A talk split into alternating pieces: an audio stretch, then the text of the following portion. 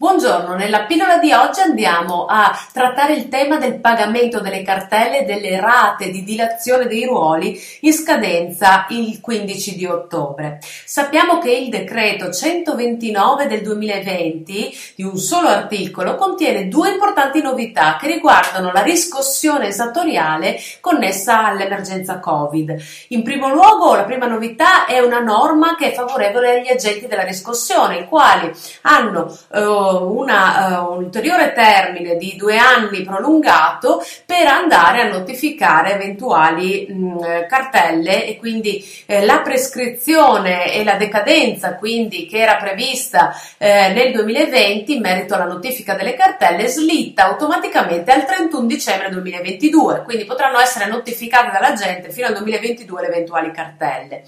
Poi c'è una norma favorevole al contribuente che fa slittare a fine gennaio 2022 2021 i termini per pagare le cartelle esattoriali.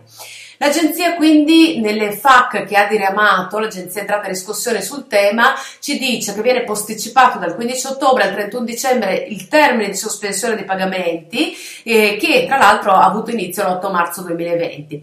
che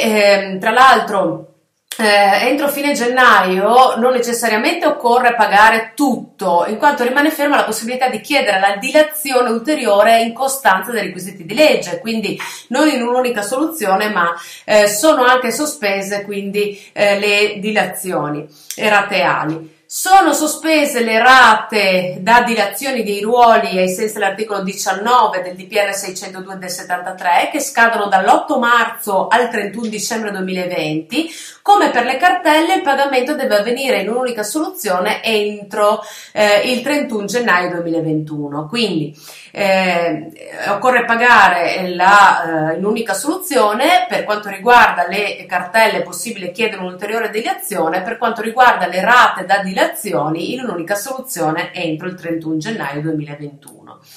Eh, le dilazioni, ehm, quindi non solo derivanti da cartelle, ma anche da avvisi di addebito e da accertamenti esecutivi che sono in essere all'8 marzo 2020 o eh, accolte, se riferite a domande presentate sino al 31 dicembre 2020, decadono non per effetto del mancato pagamento di 5 rate, ma anche non consecutive, ma di 10. Quindi questa ulteriore novità è quella di permettere eh, la eh, non decadenza del piano qualora non vengano onorate non 5 ma 10 rate.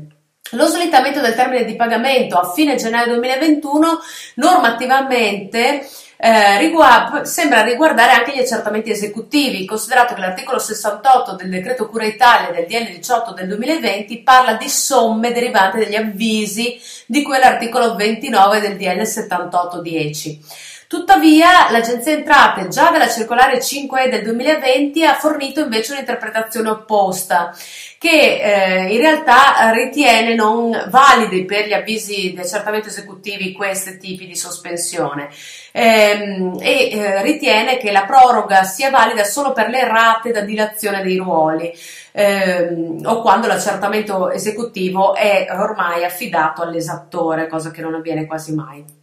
Eh, stesso discorso vale anche per gli accertamenti esecutivi emessi dai comuni e dagli altri enti locali che eh, sono soggetti alla proroga come previsto normativamente, ma che eh, appunto, attenzione, possono avere invece un'interpretazione diversa da parte dell'agenzia. Sono sospesi fino a fine anno anche le attività cautelari come i fermi, le ipoteche, ehm, i quali non verranno iscritti anche se è già stato notificato il preavviso. Sino a fine anno sono sospesi anche i pignoramenti di salari e stipendi e le procedure di blocco dei pagamenti della PA. Non vi è sospensione invece, attenzione, per le rate da saldo e stralcio degli omessi versamenti e da rottamazione dei ruoli in scadenza nel 2020, che continuano a dover avvenire in un'unica soluzione senza tolleranza di 5 giorni entro il 10 dicembre 2020. Quindi attenzione perché non sono stati saldo e stralcio e eh, diciamo il, le rottamazioni dei ruoli in scadenza del 2020 prorogate a gennaio, ma rimangono al momento al 10 dicembre 20. Eh, quindi attenzione, la sospensione riguarda unicamente i versamenti, ma non il termine per il ricorso, che rimane di 60 giorni dalla data di notifica della cartella di pagamento.